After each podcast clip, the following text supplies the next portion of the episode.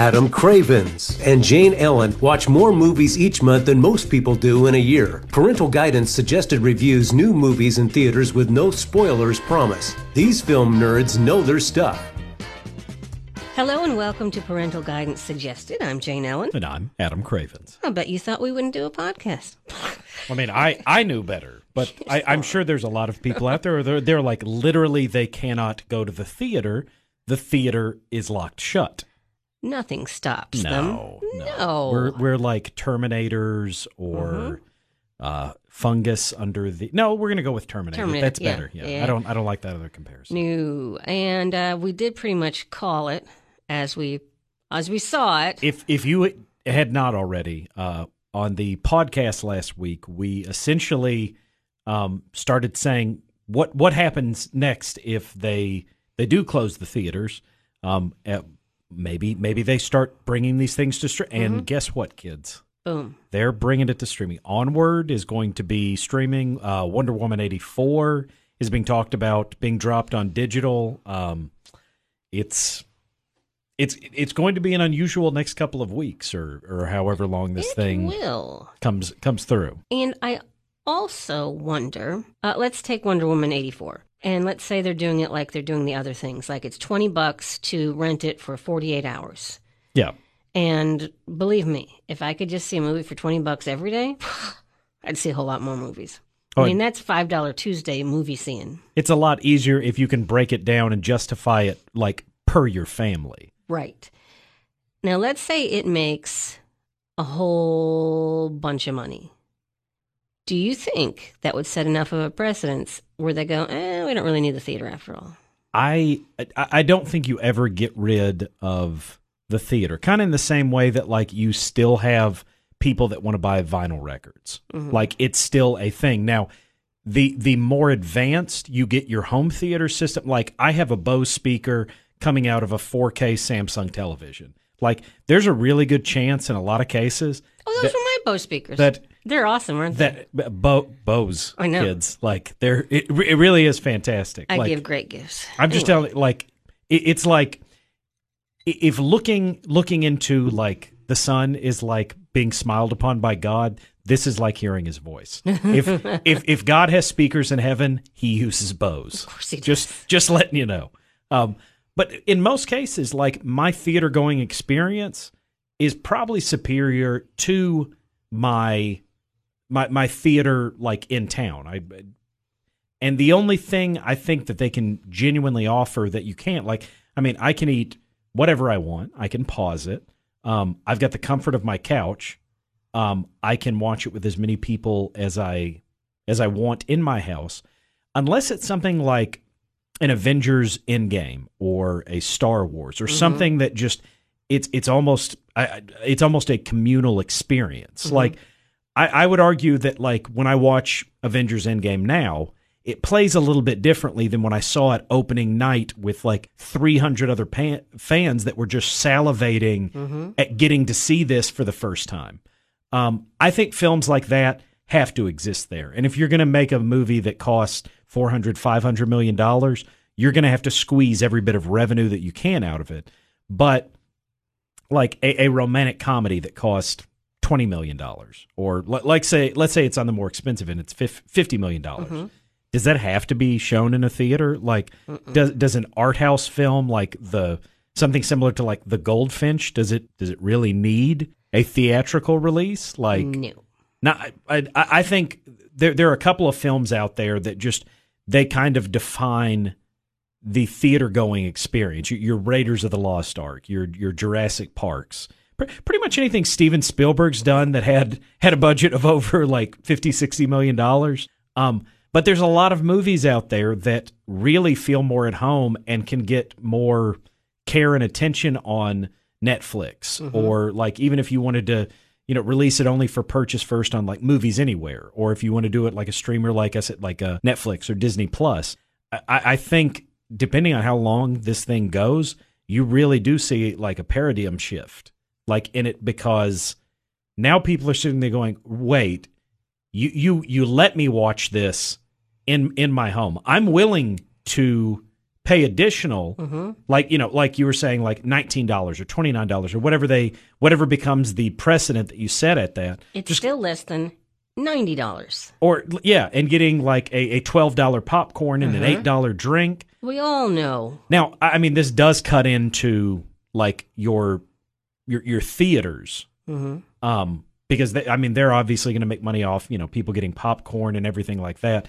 But um, whenever whenever you decide to shift in an industry like that, a lot of times they don't care that you know so and so like whenever um, music became downloadable, like you saw a That large was just shift mind blowing, you know. you, you saw a large shift in like the purchase of CDs or just like getting something in a hard copy in general like as as the internet and as phones became more advanced and you could stream video and music at a rate that like you didn't have to wait 6 hours for a song to download or 8 hours for you know a minute and a half movie trailer to come onto your computer.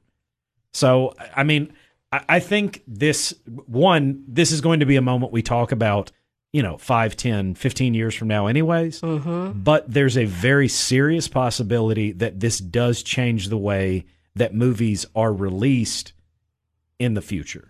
And this this intrigues me. I I don't use the Twitter as often as I should, just because you know Should. I got a lot going on. I don't, I don't know if anybody. I don't know that anybody should use Well, Twitter. There are there are some parts of it that I find to be very amusing, and it is generally when there's something on. Let's say it's the Oscars, everyone's watching it at the same time and tweeting about it. So now that these movies can be available right now, Emma, The Hunt, and The Invisible Man are all doing tweets with a viewing with the director, and in some cases, some of the stars. So it's almost like a live commentary, Yes. if you will. So I'm guessing they're going to say, "We're you know rent your movie, start your movie at this time," and right now, you know, the director will start it at the same time and just start saying, and it's much more this, that." acceptable to do it from mm-hmm. your phone at your house than Yes. in the privacy and, of and as theater. a fan of film, I love that. like thinking of the possibility, like doing this with a new Tarantino release Mm-hmm. and actually having him answer a question that I have about that, or just being like, you know, a point well it's on my name. It's on my name. He knows who I am. So I find that as a form of entertainment, I'm all for that, and I like that. I know that Mindy Kaling used to do that during her show, The Mindy Project. At least the last couple of seasons, she would live tweet during it, and that was super fun. So I like that The potential is headed in this- interaction, yeah. Yes, I like that a lot, and so I. I Well, I am mean, curious to see and- how it goes. And honestly, that does seem like kind of a natural progression with like for for a sitcom. Like people, it's almost like having them in your home week after week. Like you get to know these people, you get to know their idiosyncrasies. Like you almost feel like you know these fictional characters. Like to actually be able to interact with some of the people that do it almost seems like a natural progression from I, I guess the, the the the immediacy and the connectivity that we're used to. That seems like kind of a a a marriage between between film and social media. Like it, it seems like a good use of the two of those things.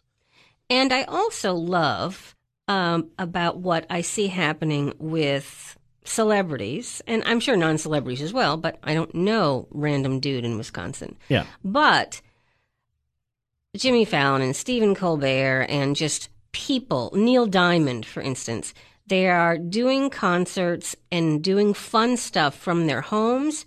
Neil Diamond, who, by the way, now looks just like Merle Haggard, redid Sweet Caroline. You know how the line goes hands, touching hands, reaching out? he changed it to hands, washing hands. Ah! I don't touch you, you don't touch me. Okay, that is perfect. Isn't it great? That's, that's exceptional. and so I love that. And watching Ellen DeGeneres just be bored and calling the famous people in her phone, I could do that all day. There's there there. I think you and I had had a discussion about this. Just there are some there are some hosts that like this is very off-putting. Like they're they they like more of you know a strict like you know regimen or schedule. But like there's some of them like Ellen DeGeneres that they thrive Oh, yeah. when you put them into the unknown and just let kind of the the chaos take over. Mm-hmm. Like that's I, I don't know what it like. It hones their their their abilities Yes. or, or whatever, and it just. I mean, you've described that. I haven't heard one moment of it, but I'm sitting. If you would have described that to me in like a pitch meeting, I would have been like, uh, uh, "Absolutely! Why is that not a segment already?" That's Exactly. That's a brilliant idea. And Jimmy Kimmel. he he was reading what people had written about. He was doing his little mini logs and such. And someone they're going on and on. Jimmy, you have a lot to live for. Please don't be drinking like that and doing drugs. And and I'm going to pray for you. And I really hope you have a you have a, a great life. And apparently they're concerned that he looks like he's doing drugs because of his eyes. And he said, "Look." I'm Italian. I don't have a glam squad at home with me. This is just what I look like. This is when I am not on the Tonight Show. I look Sorry, like this. kids. Like And he said, I appreciate your thoughts and prayers. I am not binging on drugs and alcohol. I just have dark circles. And then he picks up a photo of his grandmother. He said, This is my grandma. She was at a wedding. This is her at her best. Sorry. so, and just to get glimpses into their home life, I mean, with Jimmy Kimmel, his wife is being the cameraman and apparently not laughing at the jokes. And it does land differently when you hear all these monologues and there's no other response. because you're used to hearing the I mean, you know, that that sitcom like bottled, you know, response or the the laugh track. Um I, I do I do find it particularly hysterical that Jimmy Kimmel's wife apparently doesn't think he's funny. It's in the same I think it was uh when it was either Robert Downey Jr. or Johnny Depp was talking about how they had like that that either it was either Robert Downey Jr.'s kids just didn't care that he was Iron Man or Johnny Depp's kids just could care less that he was Jack Sparrow but Jack Sparrow knew Iron Man or the other way around and their kids were th- they're like wait you know him we can meet them and they're just like I Yeah. I headlined a billion dollar. m- Why? Why? There, whatever, Dad. Quit being lame. Can you introduce me to him? like I, I, I love that Jimmy Kimmel, like who who has his own show on a major network. His wife's just kind of like, uh, yeah, here. I'll, I'll. Rec- How long are we going to do this? Can we? I'm I really. I'd really like to finish off those potato chips I've I've got in the. It's it's kitchen. really quite amusing how I'm guessing he's getting nothing off of her face as she's doing it. She's she's probably rolling her eyes like behind the the cell Yeah, phone giving or whatever. the the- wrap it up sign. Oh, listen, sweetheart. Uh, I've, I've I Redbox that movie. I'd really like to see it instead of. The, you're very funny. I'm glad you pay the bills. Can we please wrap it up? You're listening to Parental Guidance Suggested, brought to you by Hinson Oakley Family Dentistry. Jane Ellen and Adam Cravens talking about, oh, not what's in the theaters, what's not in the theaters. Which is a strange. Tra- I'm going to be honest. Like I had never even ever considered this possibility when we started I know. the pod like we've had slow weeks where I saw movies that like I didn't have a real interest in, but I figured that was as bad as it gets. I had never considered there would be a week where there just not only was there not a new film released in theaters, but we could not get in the theaters. Like my head still doesn't accept It's- it. It is hard, hard to think about.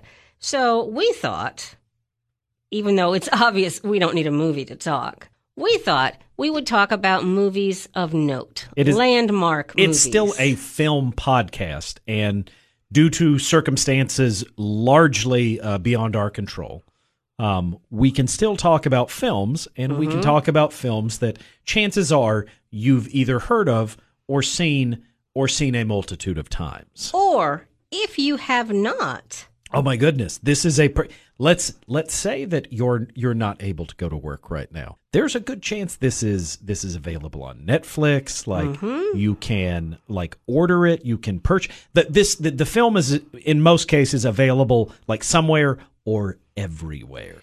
Well, right now, the movie I have chosen did a switcheroo you don't know about.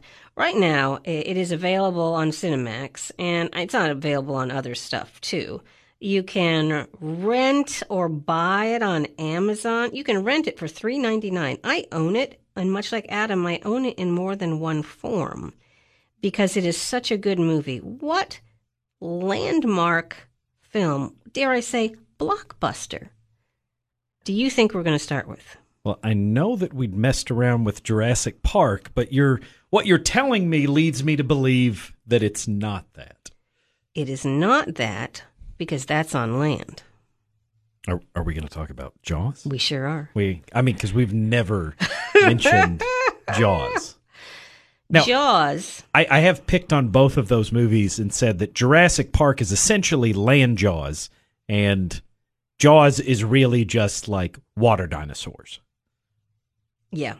I mean, they're and they're both directed by Steven Spielberg, and like, I mean, honest to goodness, like his Hitchcockian like sense of anticipation is what makes both of those work movies work so well. Jurassic or Jurassic Park at one point was the highest grossing film of all time, set a precedent for CGI in motion pictures.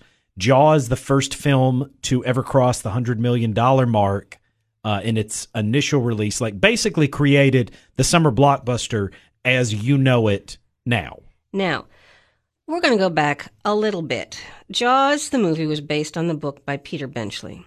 And Peter Benchley got inspired from a story that actually happened. So imagine you are in New England in 1916. You're out of the aughts. You're in 1916. World War One is all you're hearing about until, I don't know, 4th of July, 1916. You get five people go swimming and only one comes back. Which, by the way, is a great tagline for a movie poster. exactly. Five go swimming. And one only- comes back.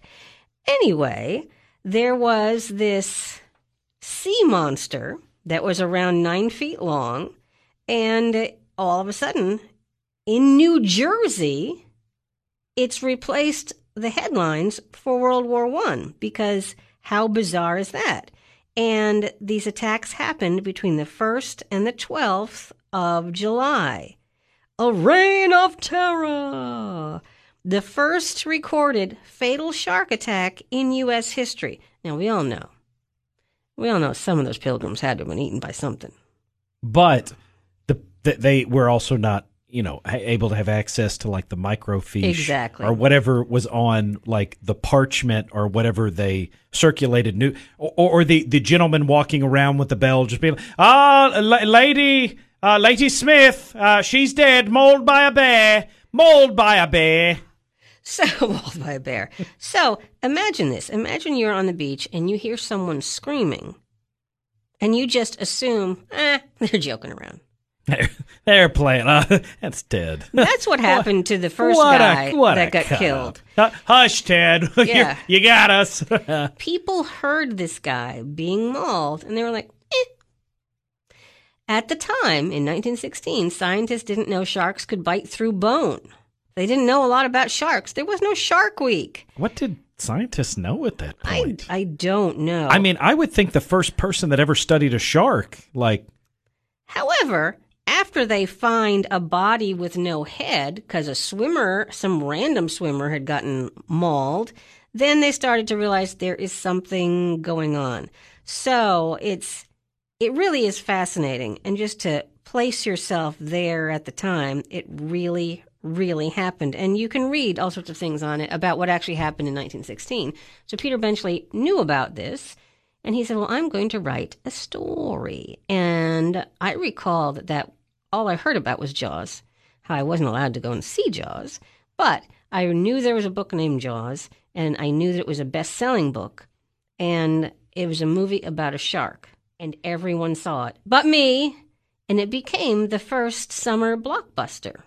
um, again, as you, I mean, films were released in the summertime before that, but like this was kind of the first one that people came in mass for. And whenever studios, I guess, realized the the prime time that this was, and you also have you know like the around the 1960s, 1970s, like teenagers are also like coming into disposable incomes, like all of these kind of th- this perfect storm of events comes together to create like this time that studios can now but basically like you just kind of you use the advertising against a group that that wants to socially like congregate apparently one of the taglines to market it was it is as if god created the devil and gave him jaws I don't recall that one. There's that's pretty funny. Well, this this that this was before they had uh, perfected the the advertising. So,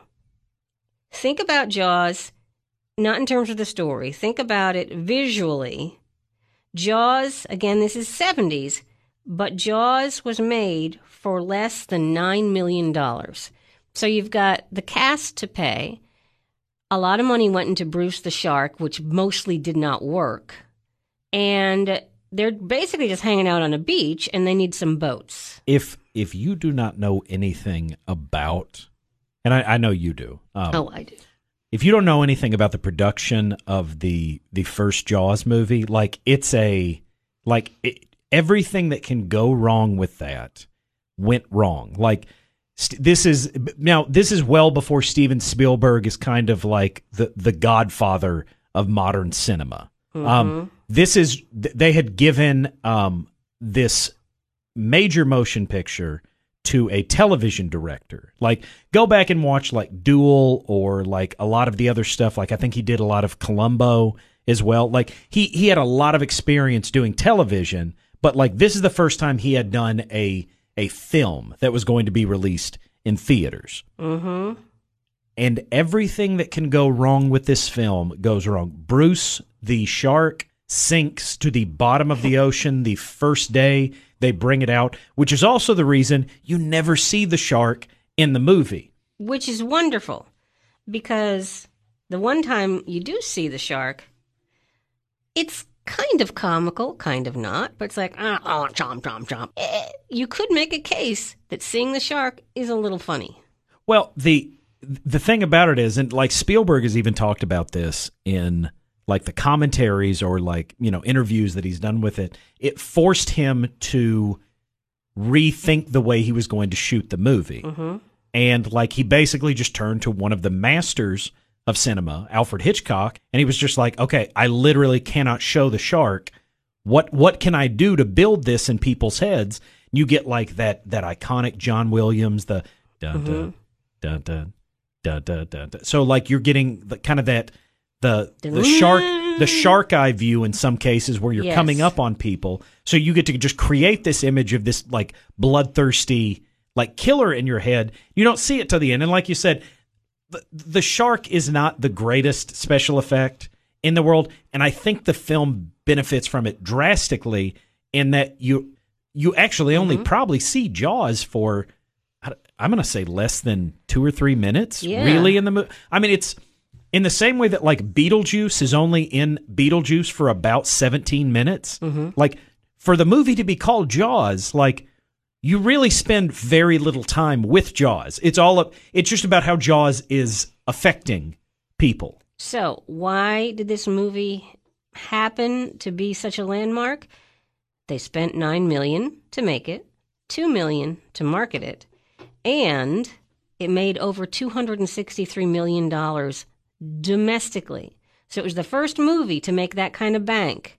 And all of a sudden, other companies said, oh, we should do that. We should totally have movies make a lot of money. Universal even said we should make more of these Jaws films. yes, they now, did. now, if you haven't seen any of the other Jaws movies, I'm just I'm going to tell you right now. There's a reason why we don't constantly revisit Jaws three. I don't think I've seen any of the others. And aren't there like 18 Jaws there's, movies? There's Jaws two, which is a I'm, I'm gonna I'm gonna give it at least a mediocre. It, it is a it's a mediocre follow up, okay. but it's watchable. Jaws two is watchable. It is not the first film, but if y'all really like the first one and you're tired of watching it for the hundredth time, Watch Jaws 2. There's there's stupider things you could do. Yeah, okay. Jaws 3 is a dumpster fire. Ah! It's a dumpster fire full of baby diapers. Like you I can't describe to you how awful and just wretched and stupid Jaws 3 you remember those films that came out right after Avatar that like really wanted to use 3D as a gimmick? Yeah. All right. That was like actually like technologically superior 3D. Like a lot of the movies were dumb that wanted to pull you in with it. This is that awful like green and red 3D. And sometimes you would just have this image that looked like you were moving a a picture of a shark toward you. Toward- It, it I I, I've only seen it the once because I just Michael Caine. No, that one's Jaws: The Revenge. That's that's what would have been Jaws four if they would have called it that. And that's when voodoo controls the shark to take. vi- I I know, yeah. It- somebody while editing Jaws: The Revenge, I guess saw that um, and was like, "That's dumb."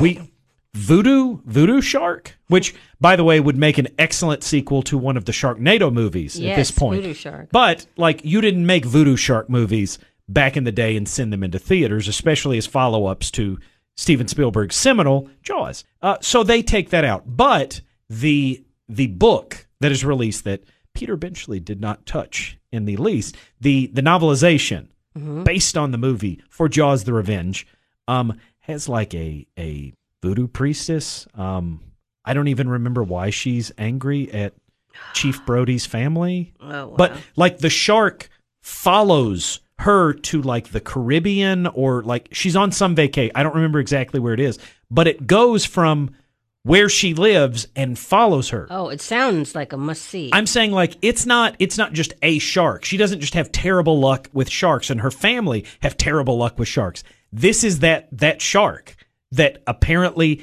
wants to kill like in the same way that like Jason Voorhees wants to murder teenagers. This shark wants to kill the the Brody family. Um and it it's it sounds stupider the more I talk about it, but like that's that's the reason why no one like when when AFI like re-releases like its top 100 movies, Jaws the Revenge never pops up in there.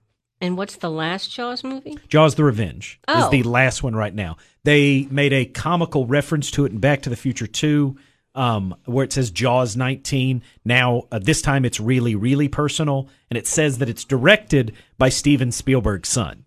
That's but, funny. But that film does not exist and was not released in 2015. Um, Okay. But as of right now, and I mean, it- we are in the the world of remakes and reboots and reimaginings. I don't know that Spielberg owns the rights to Jaws. I'm assuming Universal does. So there's a very good possibility at some point Universal's just going to be like, so We can CGI the crap out of a shark. I mean, we can make a shark kill somebody. Am I right? I Yeah. mean, I mean, am I right? again, remake the bad movies. What's what's Richard Dreyfuss even doing? I'm sure we could pay him enough to show up in it. Yeah. So, if you have seen Jaws, maybe once or twice, I implore you to watch it again and watch it a little more removed from the story, as in how the shots were made. Watch it and see things that you now recognize as classic Spielberg. Well, I mean, like again, if you will look at a lot of other films that he's done, like this is something he does, like uh, the movie Duel, which was a made-for-television movie that was actually released theatrically um, internationally. It's about this semi that essentially wants to kill this this person in just like this regular. I think it's a four-passenger car, or something, or a truck. I don't remember exactly what it is, but like it plays just like Jaws if Jaws were a semi.